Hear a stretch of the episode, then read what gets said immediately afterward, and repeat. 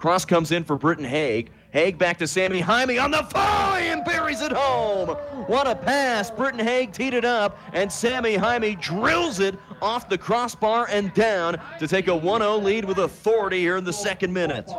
J.L. Jaime with a pass over the top for Red Edmondson uses his forehead to push it forward even more. The Vikings almost blasted into their own net. Sammy Jaime does it again. The redirect hits off the crossbar and down again. Sammy Jaime with back to back absolute rips to take a 2 0 lead here in the fourth minute. Back up into the fourth lane of the freshly done McPherson Stadium track and weave this one in, flicked on by Trenton Steckline. Ball still bouncing around and tapped in by J.L. Jaime. Trenton Steckline hit it first and it went into the arms of Victor Peru, but bounced out. J.L. Jaime is able to tap it in. That is his sixth goal of the season, and for J.L., the 18th of his career. McPherson leads 3 0 in the 12th minute. Inside and able to sneak this one through over on the far side of the field. Trenton Steckline came up with a takeaway in the middle of the field diced up the defense, and Trenton Steckline scores his third goal of the season.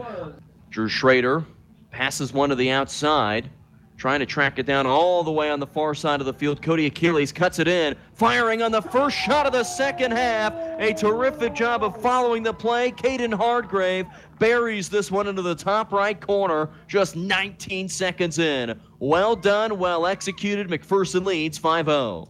Cody Achilles finds his way through and pokes it through. A whole lot of congestion all the way up the field, and Cody Achilles is able to knock this one through to give McPherson a 6 0 lead in the 46th minute. Cody Achilles with his fourth goal of the season, and the Bullpups lead at 6 0. J.L. Jaime, nice ball into the backside. Cody Achilles, he's there. Cody trying to cut it back to his right, still keeping the possession to a trailing Britton Haig, fires and scores. Well done. J.L. Jaime to Cody Achilles, then back to a trailing Britton Haig, who smokes it home for his ninth goal of the season, and the Bullpups lead 7-0 in the 48th minute. Pass it to the middle for Britton Haig. Haig cutting back to his right, cutting back to his left. Ball stays at his foot and slots it home.